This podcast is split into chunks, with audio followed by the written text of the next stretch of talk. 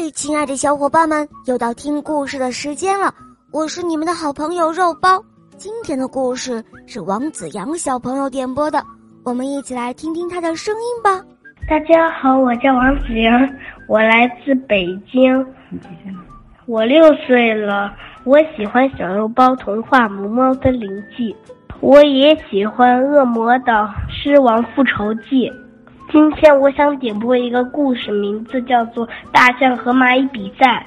好的，你点播的故事马上就要开始喽，《大象和蚂蚁比赛》，演播肉包来了。周末到了，森林里啊要进行举重比赛，选手呢却只有两个。一个是大象明明，还有一个是蚂蚁乐乐。当大象明明登上了举重台的时候，整个举重台为之颤了一颤，台下的动物们都纷纷议论了起来：这个比赛的冠军肯定是大象了。只见大象明明。一甩他那长长的鼻子，不费吹灰之力，就把一棵大树举过了头顶。台下立刻响起了热烈的掌声。大象明明这一下可骄傲了，他绕着举重台来回的走了好几圈儿，大声的笑道：“哈哈，我就说过嘛，除了我。”谁还能有我这么大的力气呀？这时候，另外的一名选手上台了，他就是小蚂蚁乐乐。小蚂蚁乐乐刚上台，就有一阵风吹了过来，把蚂蚁乐乐吹得东倒西歪的。台下的观众都哈哈大笑了起来。蚂蚁乐乐弯下腰。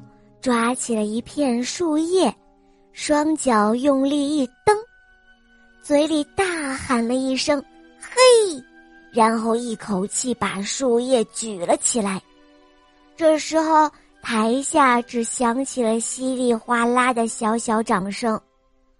蝴蝶评委这个时候站起来了，他说：“我宣布，这一次举重比赛的冠军。”是蚂蚁乐乐，蝴蝶评委的宣布让下面的小动物们议论纷纷。嗯，为什么呀？明明大象举的最重，冠军应该是大象的呀。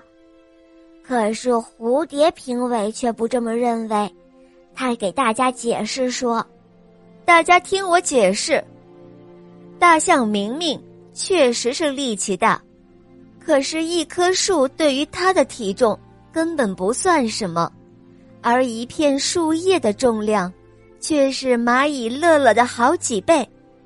我们看事情可不能光看表面。你们说，这样算来，冠军应该给谁呢？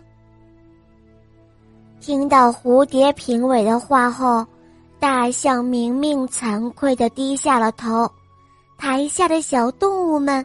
也都惭愧的低下了头。小伙伴们，现在你们知道大象明明举的东西最重，而这一次举重比赛的冠军却是蚂蚁乐乐，你们知道是什么原因了吧？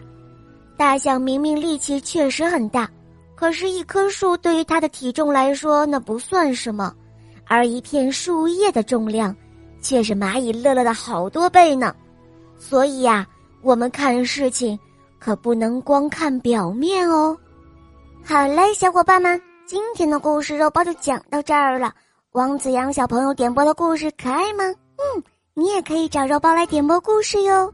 大家可以通过喜马拉雅搜索“肉包来了”，就可以看到肉包更多好听的故事和专辑。赶快来关注我哟！在这里，我向你推荐小肉包童话《萌猫森林记》。有三十五集，《恶魔岛狮王复仇记》有六十集。现在我们小肉包童话第三部《我的同学是夜天使》也上线播出了哟。小伙伴们赶快随肉包一起来收听吧。好了，王子阳小宝贝，我们一起跟小朋友们说再见吧，好吗？小朋友们再见了，么么哒。嗯，小伙伴们，我们明天再见哦，么么哒。